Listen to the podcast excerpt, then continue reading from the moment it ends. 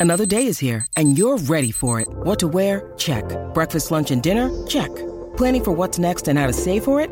That's where Bank of America can help. For your financial to-dos, Bank of America has experts ready to help get you closer to your goals. Get started at one of our local financial centers or 24-7 in our mobile banking app. Find a location near you at bankofamerica.com slash talk to us. What would you like the power to do?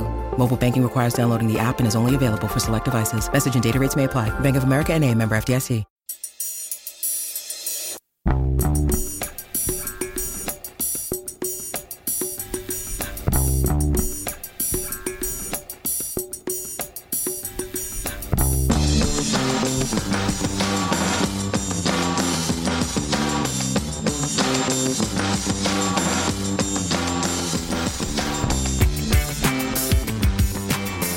Back to a Celtic state of mind. It is Thursday afternoon. I'm Paul John Dykes, and I'm delighted to be joined by John Paul Mason. JP, welcome back to the show.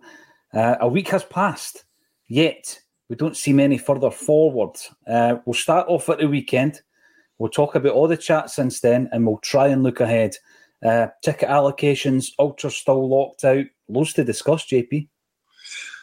Yeah, there is, and your new shelving uh, units as well, which are fully Celtic. There, there's no, there's no uh, real alternative there, but that's that's fine.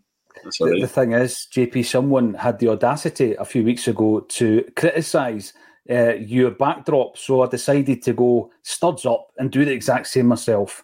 My OCD is going to be running wild today because I know lined up with yours. But there you go. Yeah, all Celtic, all Celtic, and a step closer to how the studio is going to look at some point in 2024. So thanks everybody for your patience. I know that um, it's probably not the way you would expect to see ACSOM uh, dialing out. However, we'll be changing it all next season. Uh, JP under wraps at the moment, but loads of good plans, and hopefully Celtic have got loads of good plans for January as well, JP. But I do have a niggling concern in the back of my head that's uh, almost as if they don't see the concern or they don't share the concern of us uh, guys like you and me, Celtic supporters, um, you know, we've seen the board acting slowly or failing to react before when there's been an issue. And um, do they see the real extent of what's going on at the moment? Lack of quality, Rodgers unhappy with the new signings, um, low morale, no momentum. Do you think the board share our views? Because I always get the sense that they just think, you know, the word entitled gets thrown about a bit, but I we're just mourning for the sake of it. You should be um, glad that you've had all this success, which we are. But you know, when you're you're seeing the standards dropping, surely it's okay for us to to raise that, discuss it, point it out. Well, it is, but I mean, there's there's ways and means of doing that. I don't know whether verbally abusing board members at the game on Saturday. I saw a bit of commotion over there from my side of the ground. Uh, I obviously don't know what was said, don't know how bad it was or whatever, um, and how many people were involved. The sack the board chance I mean, I don't know if that's a little bit premature. I think there's there's definitely ire to be aimed there, but to hear sack the board chance kind of shocked me a little bit. Definitely shocked me, considering I know we go on about it all the time, but obviously we are of that vintage that remember the mm. original sack the board chance, and you do wonder what age people were that were singing sack the board on Saturday? Uh, was it, guys, ages with me and you, or was it people that have picked that up from their dads or uncles or brothers or whatever, and just decided to to regurgitate it? I don't know, but um, obviously, yeah, there isn't. There's no getting away from the fact that there's there's there's problems at the moment, and there's problems uh, as we've talked about many times in here about the recruitment. The recruitment it's all very well because because I was thinking about it and going, well, we've beaten uh, Feyenoord in a Champions League game, a Feyenoord team that wanted to win. We've drawn two two with Atletico Madrid. We've amassed the points total that we've amassed before now. So clearly, um, the players in, in the squad are, are capable of getting results. There's no doubt about it. I just think it's when the squad gets exhausted and then you're relying on people to do it week in, week out it's the people; those people can't do it week in, week out, and that's kind of what Brendan Rodgers has said that you need to have that mentality to to see your, see yourself through a game and win win a game when it's ugly, like it was at Rugby Park. and ultimately like it was on Saturday as well because yeah, things just went against us. You know, I, I don't really know what the marking was going on, what was going on with the marking at the corner, and how you leave a striker like Shankland unmarked at the back post to just have a acres, acres of space, free header to, to, to, to put them one up. One up is a, a, a small hill to climb. Two 0 suddenly became a mountain, and whilst you can, whilst I did gripe at the time about the free kick, and I was said to guys about me, I was like, I look forward to seeing that again to see if that was a free kick. I've seen it back about five or six times. I still don't think it's a free kick. However, there's a lot of there's a lot to happen after that, and the guys obviously put it away. Mm-hmm. You know, absolutely brilliantly. You can't you can't argue with that. So then two 0 That's when you're looking for the character of your players to to to to do something. And this team, current team, haven't really faced that level of adversity. So it might be the case that they just think it's too big a too big a, an ask for them to come back 2 0 down against Hearts. When Hearts haven't really played that well, you know, they've had two chances and they've scored two goals. And it was about containment. It was about containment, JP, wasn't it? They, they didn't create a great deal, did they? Not really, no. And but then you sometimes don't need to do that. You have smash and grab results all the time. But mm-hmm. it was up to us and how we dealt with that situation. And we just were relying on relying upon people that have now had opportunities. I don't want to single him out, but Mikey Johnston's had several opportunities now to prove to us that he's worth a first team jersey at Celtic Park. And on the basis of what we've seen so far, he's not. So that's when you're looking to get the players back in that have been out injured, like Maeda. Don't think Maeda was going to be the magic wand that was suddenly going to make everything better, but he has to come back and start playing in the system that Brendan Rodgers wants to, to play at Celtic. But it goes back to the recruitment, and we're relying upon these guys in the middle of December, in the middle of a, a tough run of games, and they haven't they haven't proved that they can do that, that they can be that player that gets us out of a hole. Or you know, Luis Palma flatters to deceive. I think sometimes. I think he's obviously got got it in him to to score goals. He's got he's got talent, but we needed him at Easter Road at nil nil. We needed him on Saturday, and to be substituting Lewis Palma for a left back who we all know is quite loudly out there that he's not got a future at Celtic Park. I mean, I think these are the last days of Alexandro Bernabei at Celtic Park. There's no doubt yeah. about it.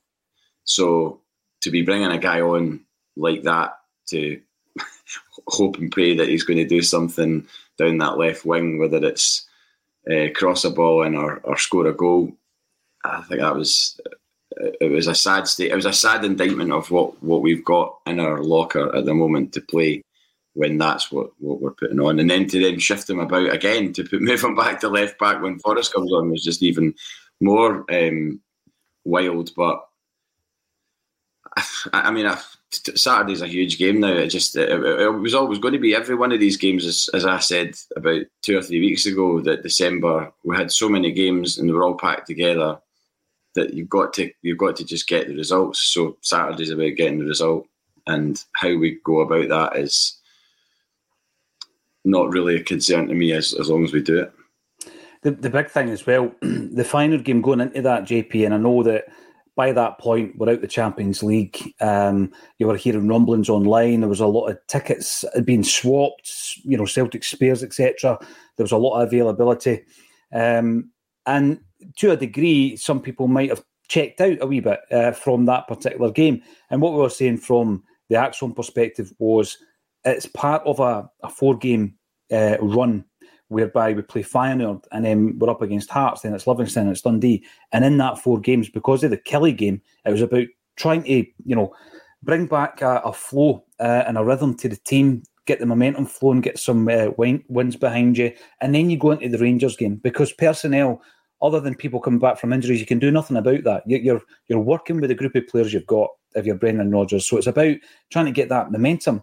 And we've gone into that Feyenoord game, and I felt brilliant. I thought excellent. That that's stage one of this wee small phase of games um, to try and prepare for Rangers completed.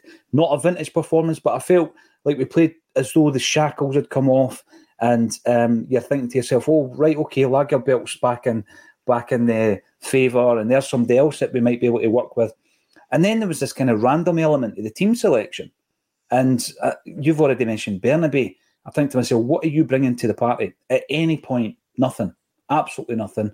Um, I would have much rather have had someone like Mitchell Frame in there, where there's a a bounce to the young guy coming in. JP, put him on the bench if you need him, bring him in. Um, I mean, his confidence will never be as high as it was after that game against Feyenoord. Yet he drops out of the squad, and the other guy, of course, was Gustav Lagerbielke. You and I banging on about Lager, Lager, Lager, talking about your memories of Underworld, and we were really buoyant on Thursday last week following that. Mm. And so uh, imagine what the two players, Lagerbielke and Frame, felt like, and then they're dropped from the squad, and you're looking at that bench, Bernabei and Kwon are on that bench.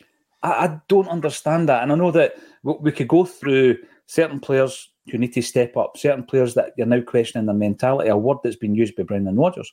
Um, then you're looking at the board issue. I'm going to come back to that. I've got my thoughts on that as well. But then you look at the gaffer, Brendan Rodgers, and he needs to be laser focused, as I said there, between now going into January.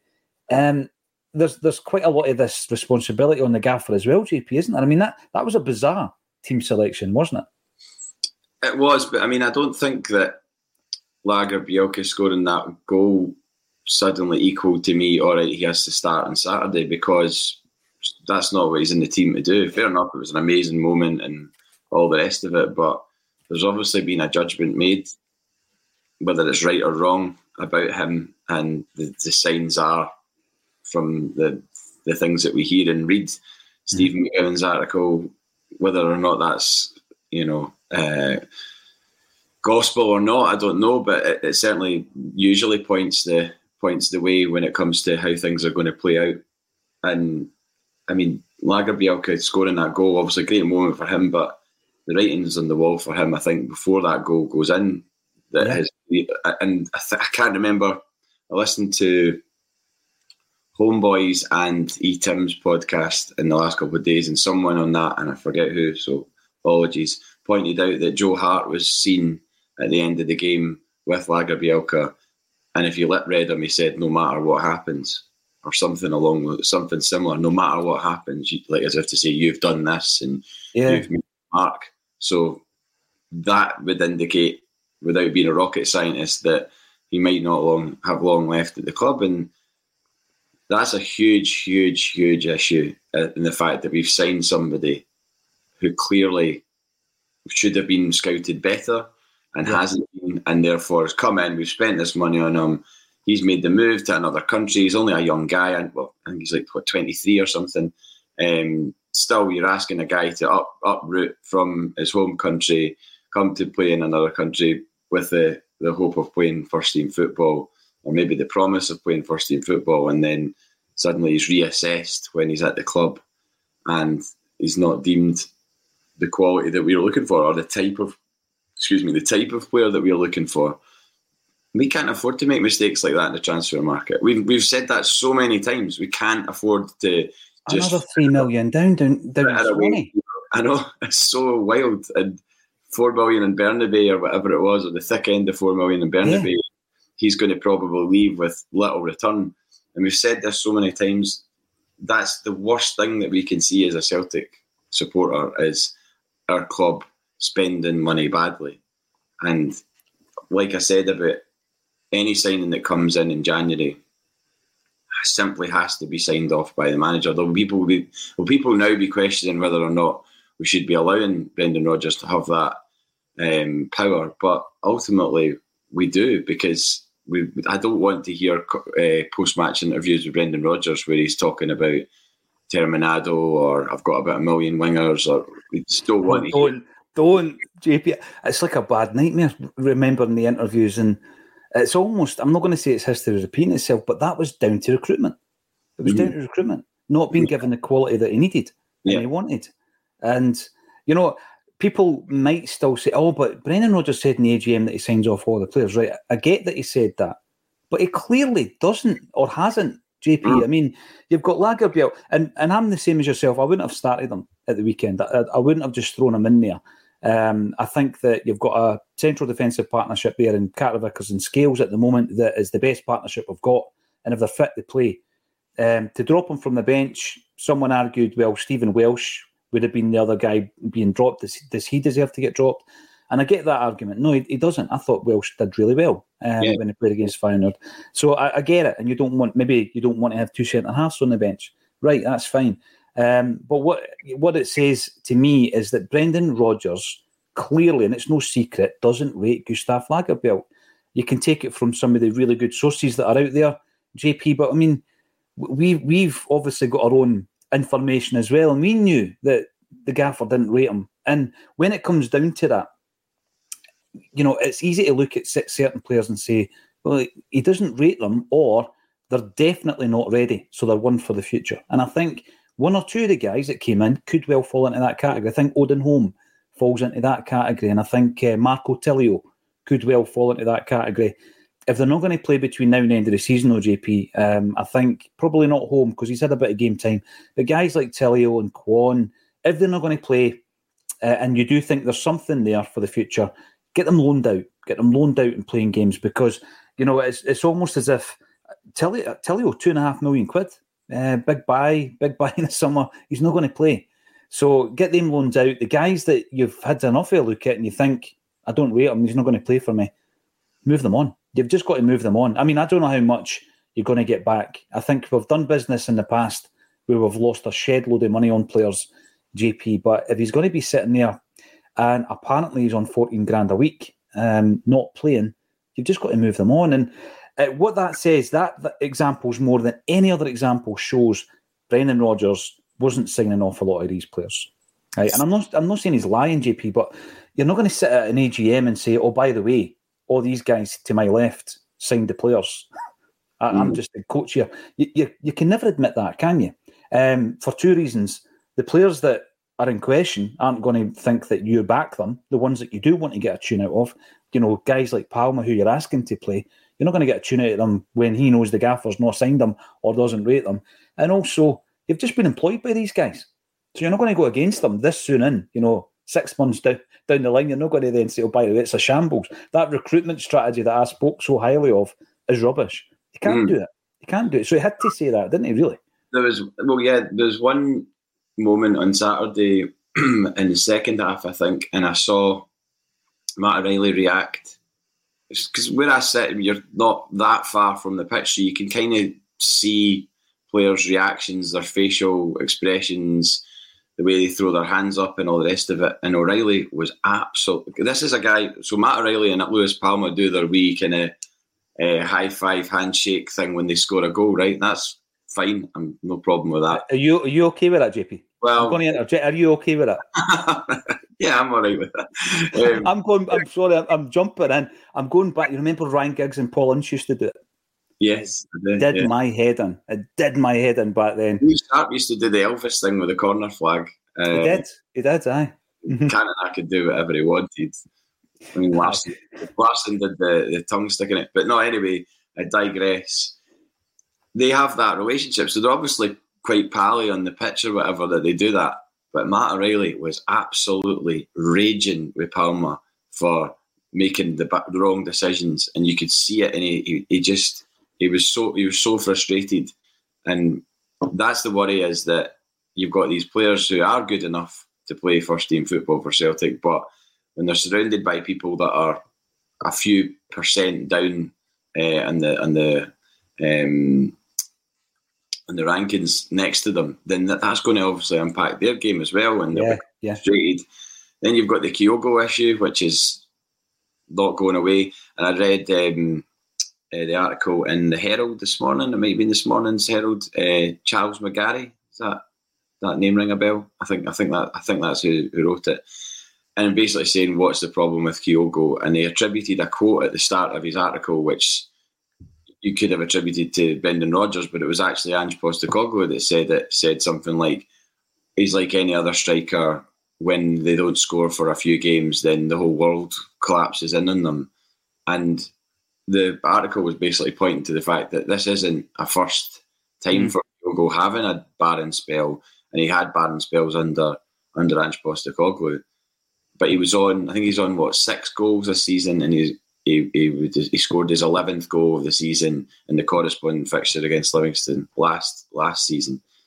So he obviously is quite clearly a way off it. Otherwise, he misses that chance against Hearts at the start of the second half, which could have been been the beginning of a comeback. And then when when the rest of the team are looking around and seeing the talisman missing a chance like that, the head could the heads could go. I mean, they shouldn't because they're professional football players being paid handsomely, but you could you could be forgiven for being like, all right, it's not, it really isn't our day. If he's missing a chance like that, um, then we're we're on to plums. So we're, we're doomed. Yeah. Aye, uh, but no, the the Kyogo thing. I don't. I don't. People obviously say, "Oh, well, it's because of the new style of play and everything else." I just think it's the look who's been playing on the wing for us and not getting crosses. And the amount of times we hit the first man with a cross is mm-hmm. unbelievable. like it's it might as well just. I mean, the amount of corners we had as well. The corner, every, every every corner that came from one of those crosses that hit off a first defender, we didn't do anything with the corners either. We just never seemed to be able to threaten from well, too easy to defend from a corner. JP, I've said yeah. it. You know, it's like uh, uh, honest.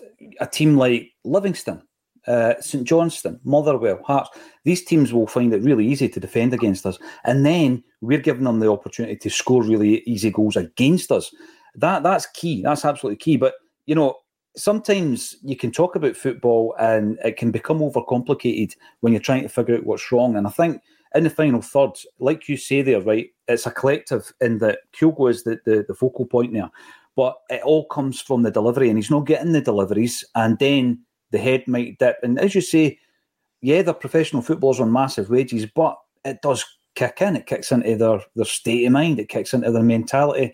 Um, I love the fact that O'Riley was having a go at Palma. I think that's absolutely what we need. We need the clutchy players who are at the top of their game, uh, JP, continuing not to drop their own standards to get everybody else back up to that standard. And if Palma's not doing it, I think it's absolutely key. I'd much rather see him shouting and screaming at him than doing that wee daft uh, celebration. However, if he does a celebration, it means I've scored the goal, so I'm happy right. as well. That was, that was, my thinking on it. But um, there, there, was, um, when you actually think about it, we're relying on Matt O'Riley in the same way that we're relying on Callum McGregor. Callum McGregor's 30 and the captain of Celtic. Matt O'Riley's 22 mm-hmm. and mm-hmm. hasn't played consistently at this level. He's still finding his feet at this level, but we are relying on a guy like that. By the way, also a guy that we paid virtually nothing for. What was that? One and a half million or something like that? Was that the kind of set yeah. fee? Like robbery. Mm-hmm.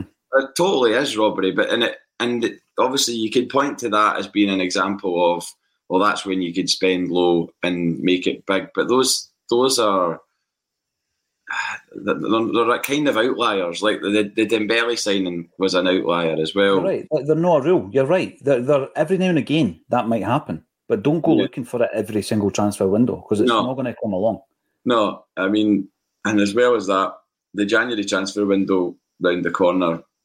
We've had very few successful January transfer windows. Let's face it. There was there's there's been a couple that the Maeda chance, the Maeda one where we got the three players in before the window had even opened. That was that was a an amazing one. And if you remember, last was it was it the first? It was Ange's first season that we were really kind of just sort of limping towards the January transfer window in the hope that we would get the right type of players in. And that, that would have been the Maeda transfer, would it? Would, would that be the, the first transfer when the first January transfer first window? January, yeah, yeah. His, his first winter transfer so, window we were we were limping towards that, and just in the hope that we could stay in touch and and then look to push on, and and that's precisely what happened. Obviously, the game was moved because of COVID into uh, into February, and then we, we all know what happened that night. Completely obliterated them um, with a full house of our own support. Um, so that is kind of the same as we were going now, but they, they have to they have to get this right. They have to get every aspect poss- possibly right that they can, whether it's personnel going out on loan or permanently, or or people coming in on loan or permanently. Like yeah. whatever loan signings we get in, it can be people that are miles off it in terms of fitness and uh, confidence and everything else. Whoever we get in has to be somebody that's been sprung and ready to play for whatever team they're playing for, but maybe just haven't had the, run of games or whatever. But they have to be fit. We can't be getting people in that are going to take a month or two to get up to fitness because, I mean, th- there's examples from the past of, of other teams who have signed players who have been miles off it in terms of fitness and not really got going until until the season's over.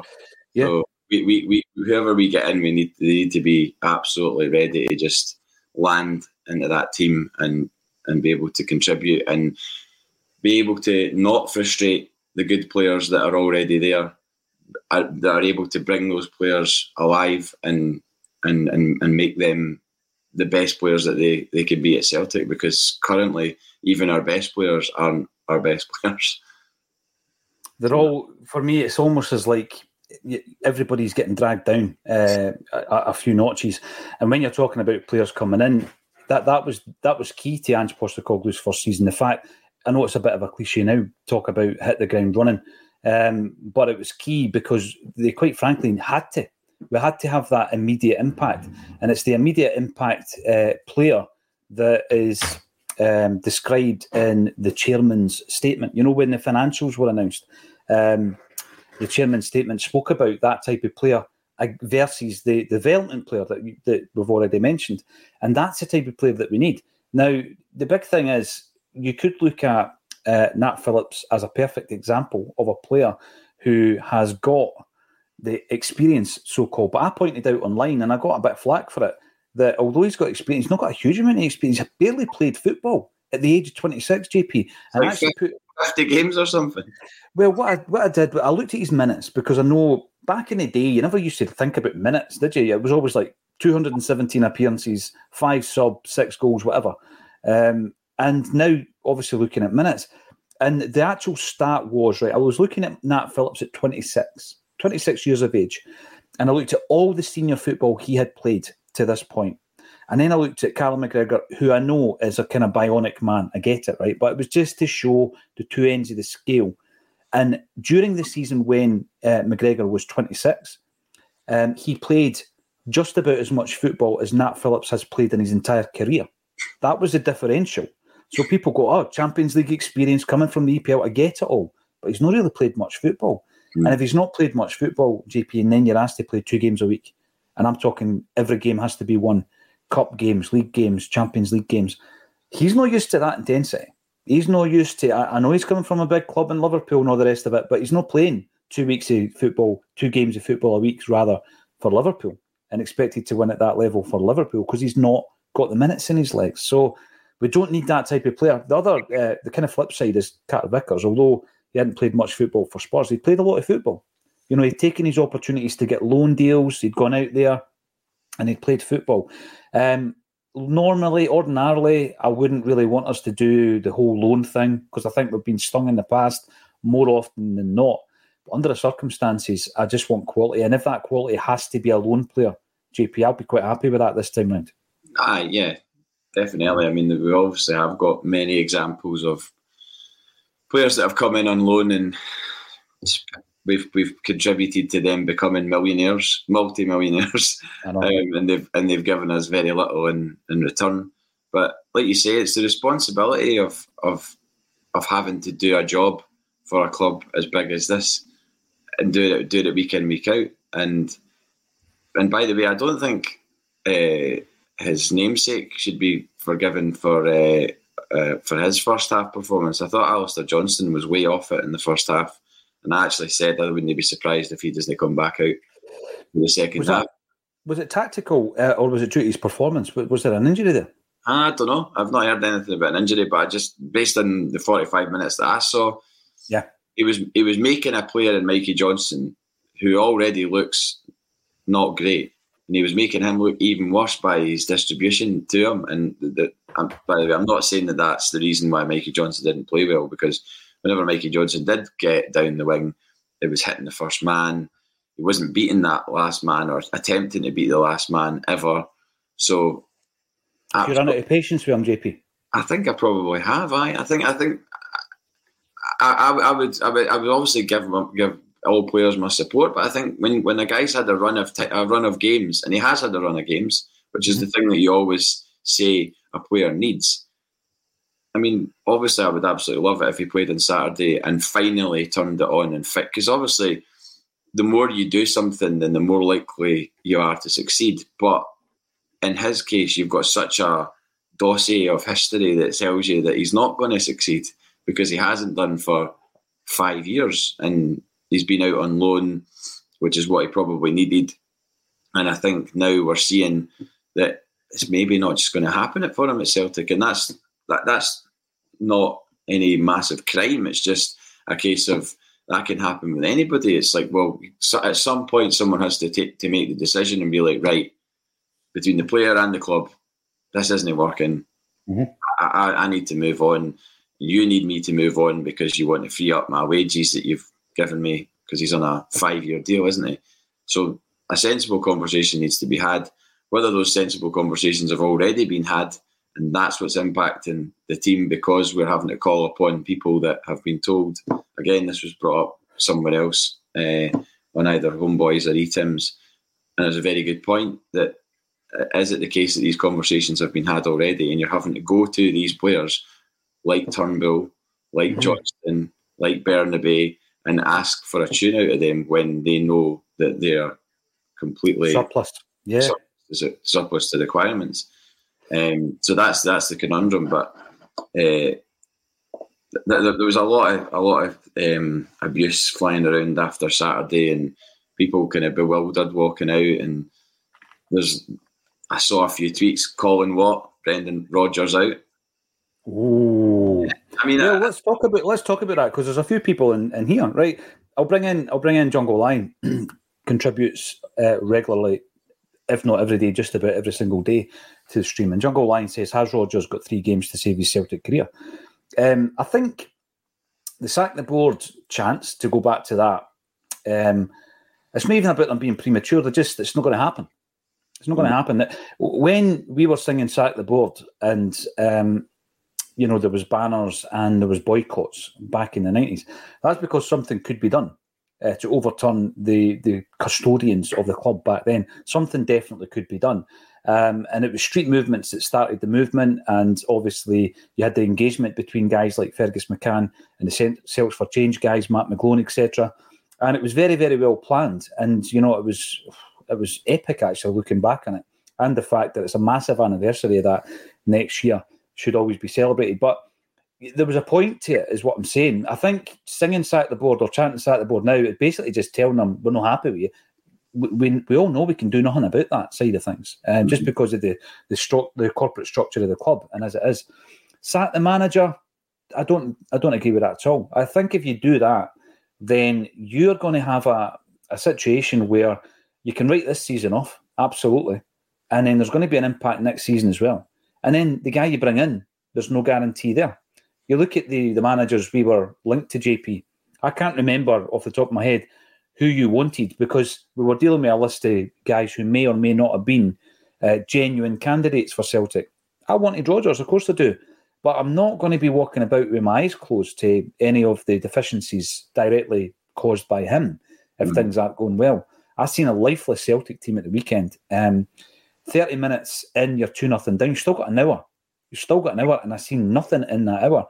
Against Kilmarnock, when you realise that you're playing the game for 110, uh, sorry, 100 minutes, you've got another 10 minutes. It was actually, I think it ran on to about 113. And I see nothing during that time. No fight, the mentality was all wrong, no creativity. It was lifeless. And I think that a lot of that comes from the gaffer because the gaffer has apparently, I mean, I'm talking about how he appears in public, JP, and in the pressers, seems a lot more passive. Um, I had a great conversation yesterday uh, with someone who is a Sunderland fan. We're talking about Martin O'Neill, right? And I said to him, I, I truly believe we got the best out of Martin O'Neill. There's a moment in a football player's career and in a manager's career where everything is right, both their form, their decision making, but it's the spark, JP, that I feel is missing. And when we had Martin O'Neill, and we were shown the, the footage on Monday night at the Mjällby gig at Graces, when Mark O'Neill came to the steps, and I was looking at him and I'm thinking he was never been better than that moment. You know, he was fully energy, he was fully fire, he had the fire in his belly, and he had that spark. And this is my biggest worry about Rodgers. Has he lost that? Has he lost that spark? That's the big thing for me. I mean, obviously pointing to the Kilmarnock and the Hearts games and the reaction or lack of reaction, but then you could also point to Perth. And he came out after that game and said that it was the angriest he'd ever been as a manager at half time. So, yeah, and the, player, the players all acknowledged that they'd got a hair dryer at half time and they'd and, and they'd responded. I just don't get how you can be angry as a manager, get a response from your players in the second half, beat Feyenoord, get beat off Kilmarnock the following week, and then beat Feyenoord, and then get beat off Hart. I mean, it's just it's so. But but I I've been thinking about it, and I and I think it's so like that because you're relying on players who haven't checked done, out. Well, either have checked out or, or or just because they haven't done the business for Celtic on a consistent basis. Like yeah, Yang hasn't done the business for Celtic on a consistent. Johnston, uh, Mikey hasn't done the business. Even Palma hasn't done the business on a consistent basis. Showed flashes, fair enough. Scored the Champions League, can't question that. But he hasn't been that guy that's just had consistent numbers. You know, either an assist or a goal every week, and that's what you need at Celtic. You have to have players like that who are going to do that. So that's probably why it's been like that mm-hmm. and we need to get back to that. Definitely. just, just, you know, uh, as long as that as long as that isn't a flat line.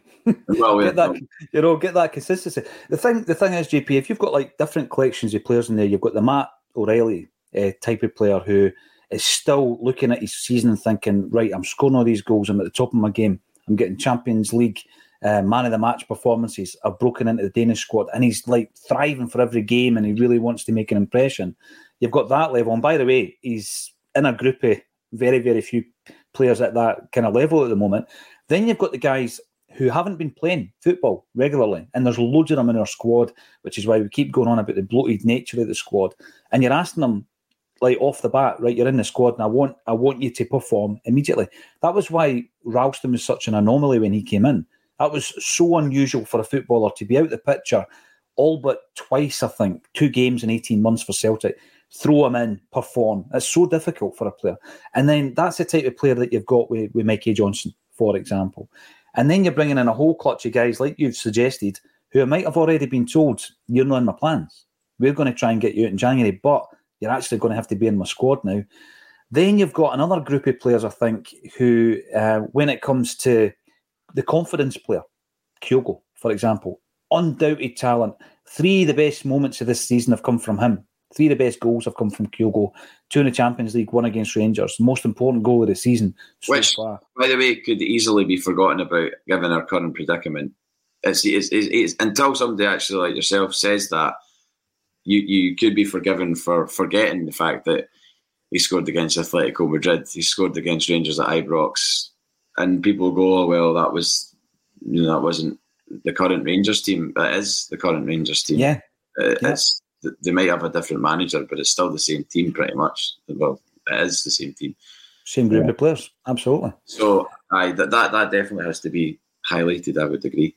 But that, that's a disjointed nature, and I, I mentioned maybe two or three weeks ago about. Um, the mentality thing, which is always in my mind because it can turn great players into mediocre players if they're not tuned in. And if you bring in, and this is my point that I made a few weeks back, if you bring in nine players, JP, then it can seriously affect the overall mentality of the group because you're looking at just under 30% of your, your group, your, your squad.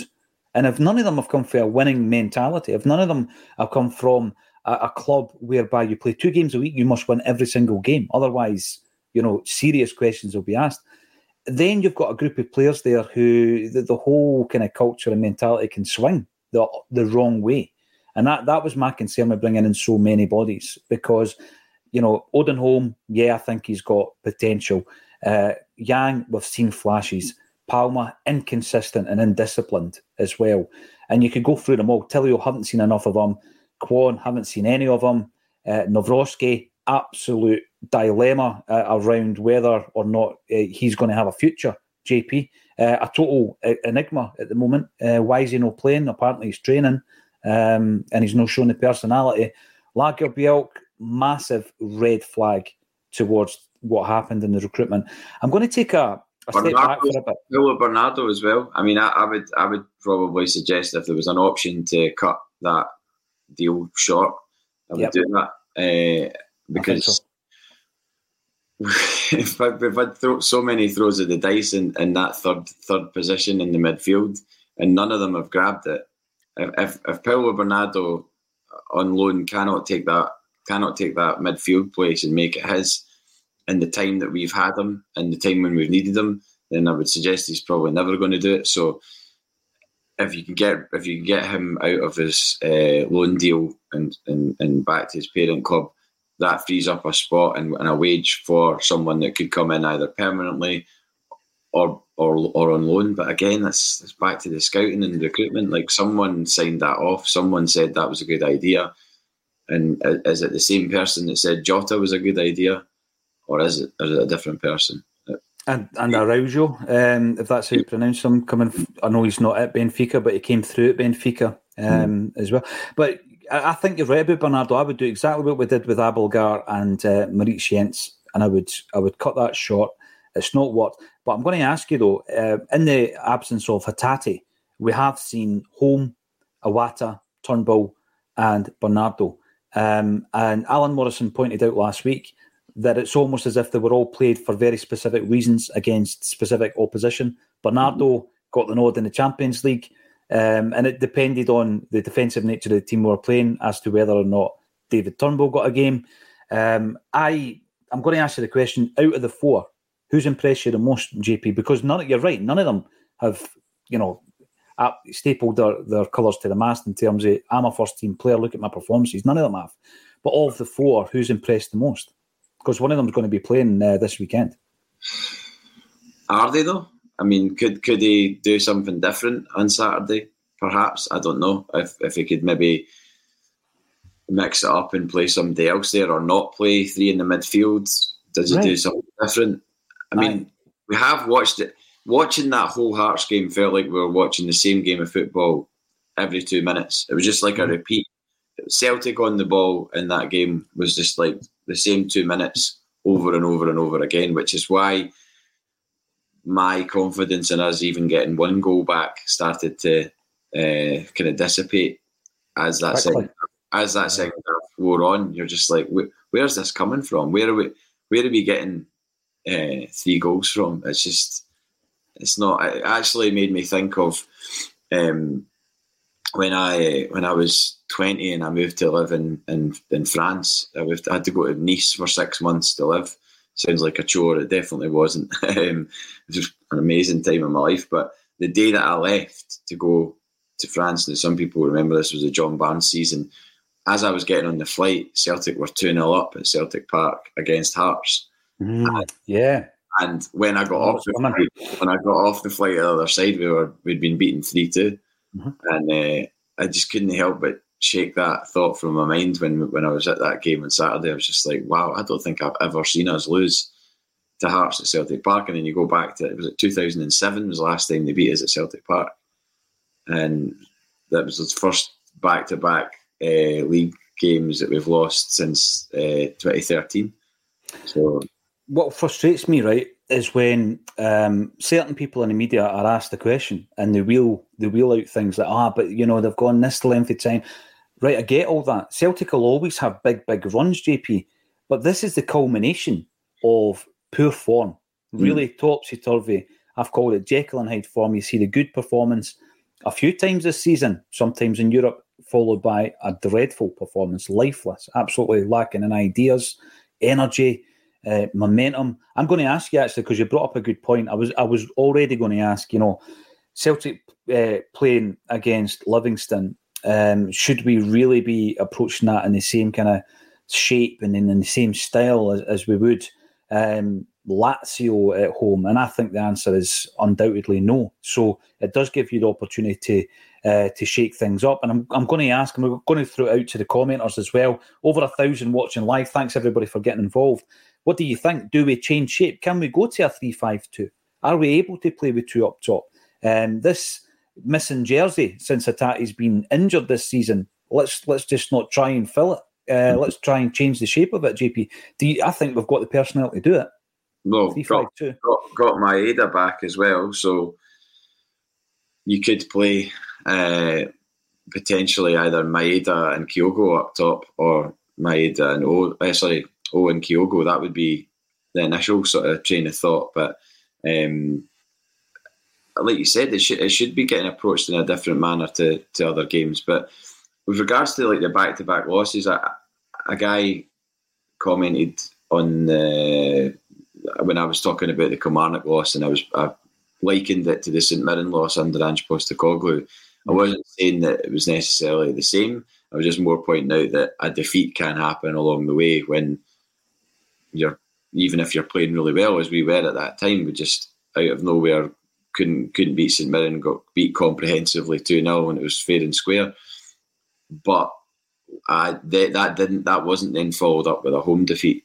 So there's, there's a there's obviously a difference in my thought process of how I was thinking after Kilmarnock away, and now I've seen us lose back to back, and certainly losing at home to a Hearts team who aren't that great. I mean, they've worked hard and everything else, and um, they've obviously got a, a, a goal scorer a guy in Kingsley who can definitely hit a free kick, uh, as was pointed out just before he hit it um, by uh, Eddie's grandson behind me, Pierce, who was like, "Oh, can, can, can, I'm pretty sure he said, can Kingsley not hit a free kick?" And as soon as the ball left his foot, an expletive came from Pierce's mouth, which I knew meant that that was in. I, I, mean, I knew it was. It looked like it was going in from my angle, but the F word that was uh, uttered by him as soon as the ball left his foot meant that I knew that it was in. So, um, aye, just just to refer to that um, with regards to the, the, away defeat, wasn't he then followed up with a home defeat? So, this is a different situation we're in now. Um, but of the of the players that you asked me there, nudging just ahead is Iwata of, of, of all of them. Um, Aye, I'd agree with that. Um, only because I've seen enough from him in some of the games where to, to suggest that he could be a Celtic player going forward. There's there's as in a Celtic player who plays every week. Um, that's how I consider someone as a Celtic player. If if it's someone that I know is going to play a run of games, um, and the other midfielders that have come in at this point in time don't make me don't make me think that. No, the the good thing I think if you're going to a you could say it's a three-five-two, but obviously when you're defending, um, it's easy enough. Then let's say Stephen Welsh is playing as part of the three at the back, JP, he has experience of playing right back, so you can cover the right hand side. Scales, he can do the same on the left. Iwata can drop back, and then you know you can defend with four at the back. So I think it is something, and it's not just about throwing something in there and hope, hopefully it works. I do think you've got to play to our strengths in terms of the personnel. Uh, Maeda's got to start um, as well, and I think obviously if you're playing two up top, it's really to to try and um, get over this bad form that Kyogo's found himself in. Um, we can use cliches and say being a striker is a confidence thing, being a goalie is a confidence thing. I totally get it. Uh, but, um, you know, Kyogo could score a hat trick this weekend and he's up to nine and he's only two short from the corresponding fixture last season mm. and everything starts to change. But we just can't get out the bit JP, we can't get over that wee hump at the moment, and it's a bit of a concern. Um, there's loads to talk about. I'm going to bring in the two ends of the scale here, right? The first one coming in from Marquis, who just wants us to talk about music all day. I can get that, by the way, uh, rather than talk about recruitment, stacking the board, and everybody else. And Celt88 disagrees. Know the music again. Well, listen, right? I'm going to use that as an opportunity to say, look at my mug, right? Don't know if anybody's noticed this. This is a Liam Gallagher mug, and I love it. And it says, uh, "YT, why not?" So I like that. I play on words. Um, I used to have a an Ian Brown one, JP, and people have asked me why don't you use it anymore. I'm very superstitious, and that was during the pandemic season, so I ditched it.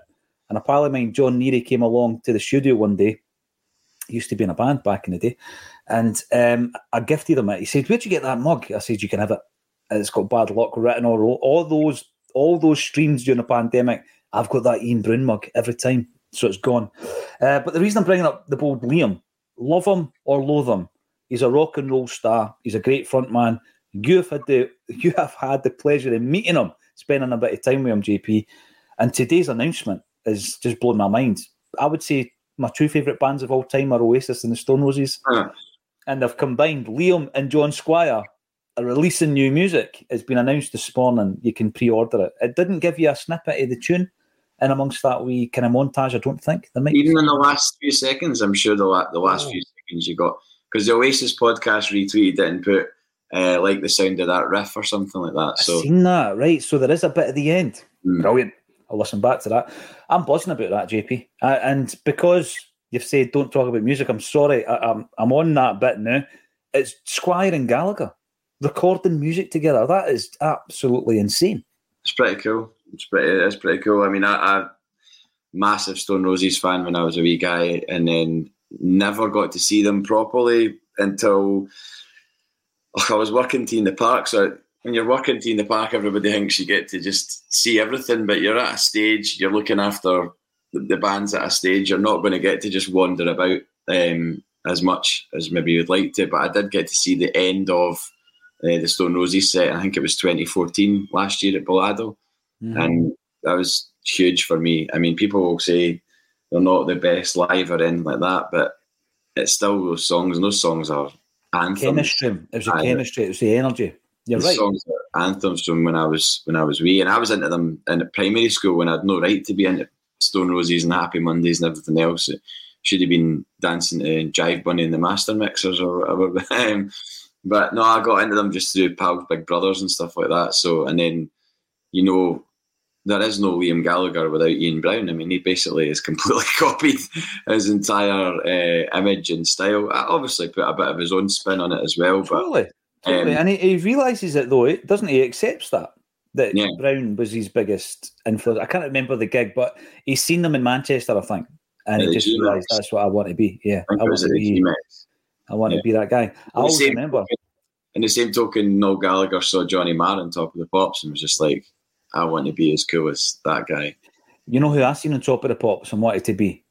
Adam and the Ants. So there's maybe an image out there we already make up. I don't know. Maybe it is. Um, but what I always remember, 1996 Reading, right when the Roses obviously it was a, it was the, the final gig before they split up for good, and then they came back obviously in 2012. But Reading, um, someone was leaving. I, I read the. Uh, I've still got the NME somewhere, but I read the review, and it was like uh, someone was walking away from the main stage, uttering under his breath, "Who does that guy think he is?" Liam Gallagher. So it kind of came full, full, full circle, and that was the end of the Roses. But they came back. Um, yes, there's loads of things happening in the world of Celtic. I totally get it. But this is Liam Gallagher and John Squire we're talking about here. Come on. Uh, double denim afternoon. I think the next few games are key in determining how much surgery we need in January. For me, there is still a league winning squad there if we stay injury free and utilise players properly. See, the problem I've got, uh, JP, right, is how bad we think it is right now. Bottle it. That's how bad it is, and that's how we need to be approaching January. Even if we went on a wee winning streak here and won the next three games comfortably, including the Rangers game, makes any difference to me. We still need major surgery on this squad because I just think there's there's been some bad timing. We talk about it being a treble winning squad, absolutely, but it's a treble winning squad less five, not even just less three, less five players. Mm-hmm. You know, mm. if you want to say ya- Giakoumakis and Juranovic were part of that squad, mm-hmm. um, as well as Mooy and Jota um, and Starfelt, and and so we've not brought in the same quality for those five. I think the argument would be around probably Johnston for uh, Juranovic. I don't know if he's quite there yet. I think he showed last season that he was a proper player. This season, his form's been up and down. So four four players of quality lost without being uh, properly replaced. That's huge. So a third of your team. So we definitely need surgery in January. I've seen, I've seen, enough in the last few games to, to tell me how much surgery needs done in January. I don't I don't I don't need to see it in the next three games. I, what I want to see in the next three games is if it's a lot of these players' last hurrah at Celtic, which it may well be, then go out all guns blazing. Don't don't go out with, you know, don't go out and make your last few games a a memory that we all will just easily forget. And uh, you don't want that to happen to, to players. I mean, it, it would be great if the decision has been made. Say Mikey Johnston has a man of the match performance on Saturday. Does that mean to say that I want him to be the future and start for like I see a future where he's starting for Celtic and he's like in the same bracket as a Maeda or a Kyogo or a Matt Riley. I just don't see that happening.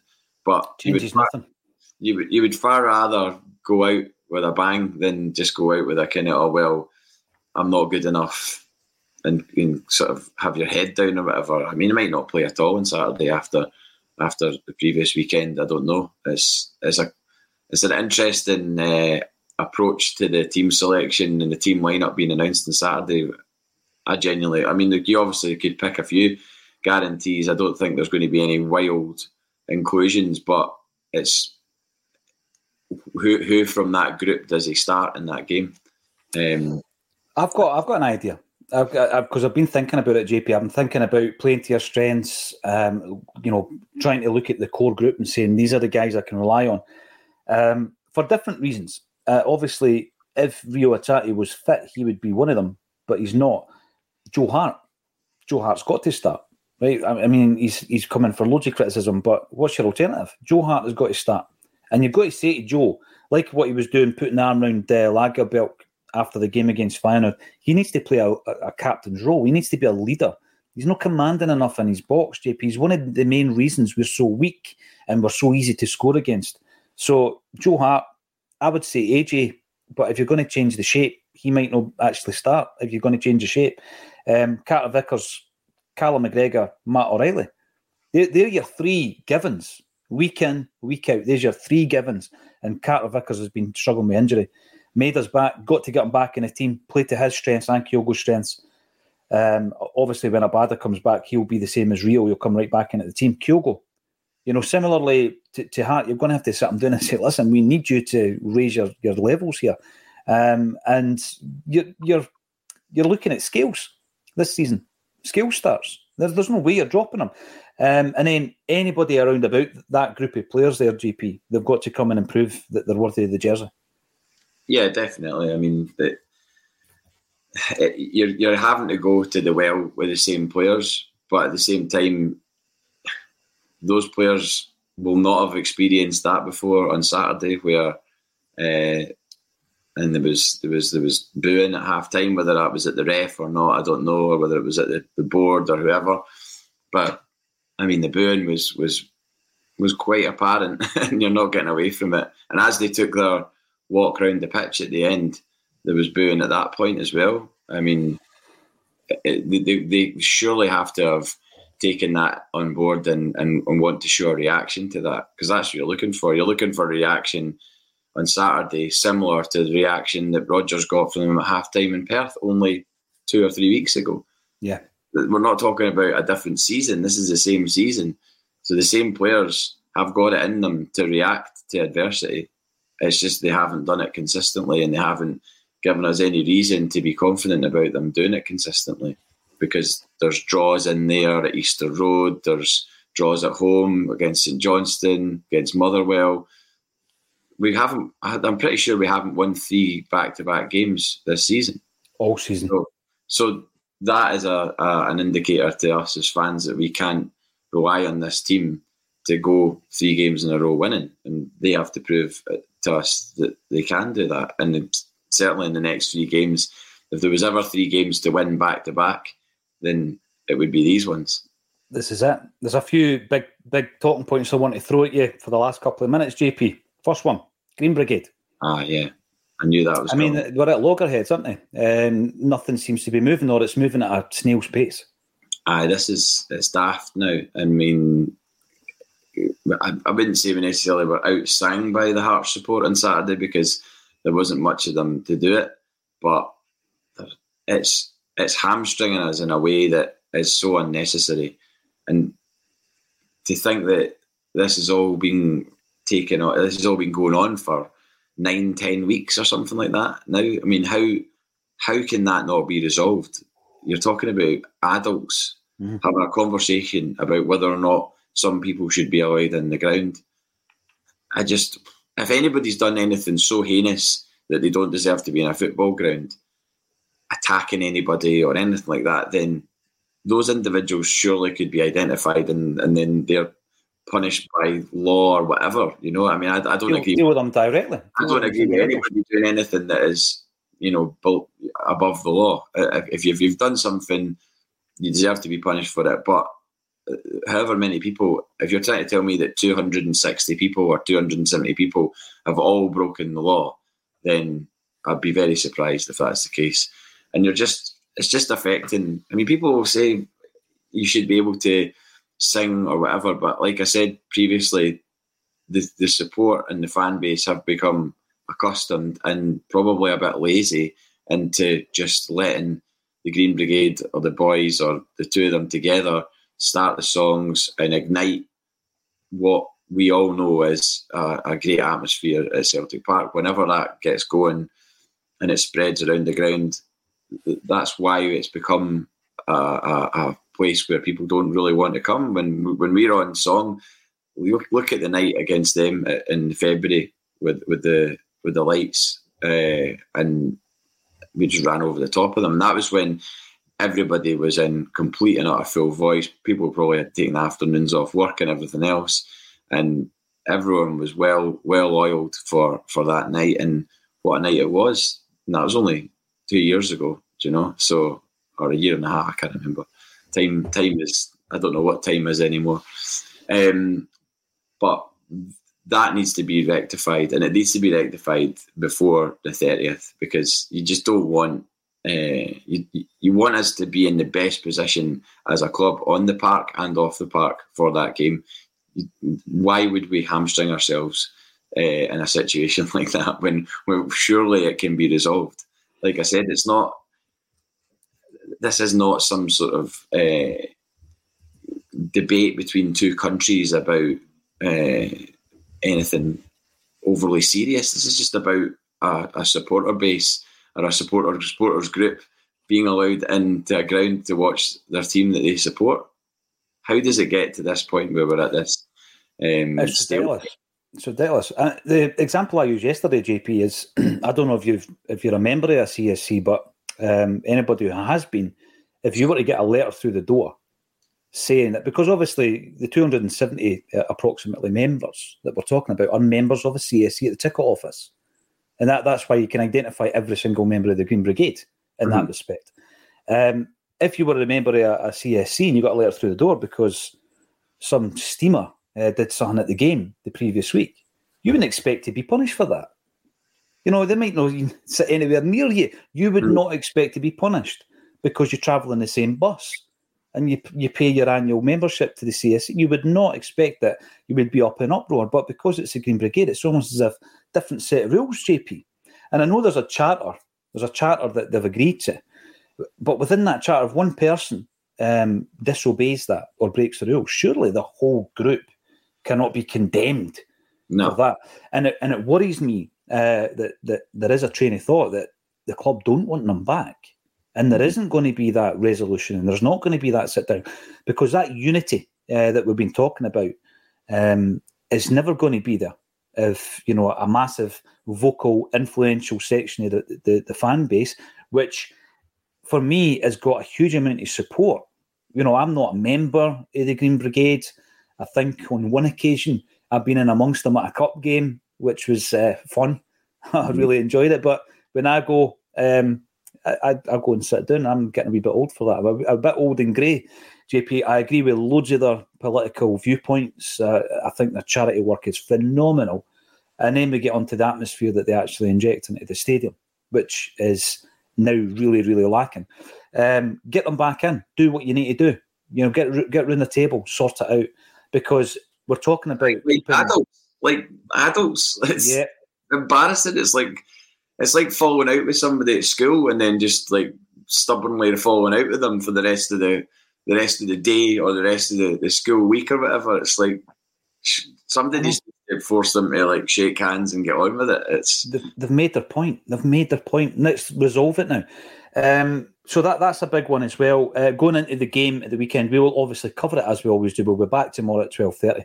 Uh, well over a thousand getting stuck in about uh, the topics in the comments field. Thank you all for getting involved just before Christmas as well. We will be streaming live right up, and if the contributors are unavailable, I'll just keep it going. We interviewed um, Mjällby the other night, and we filmed it as well, JP. So uh, we filmed the whole night. We'll have a like a highlights package and and uh, the wee backstage interview that we did with the big man as well, and we'll stick that out on Christmas Day so that I don't have to do any work on Christmas Day.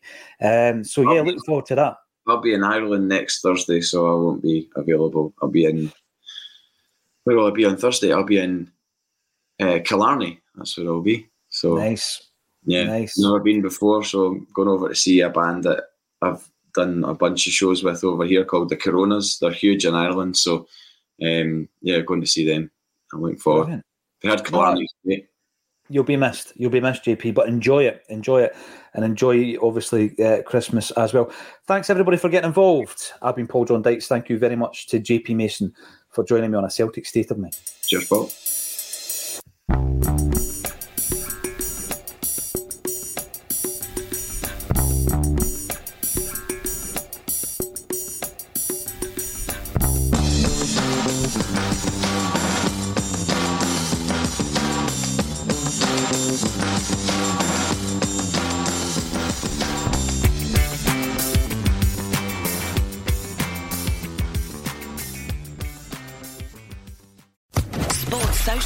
Podcast Network.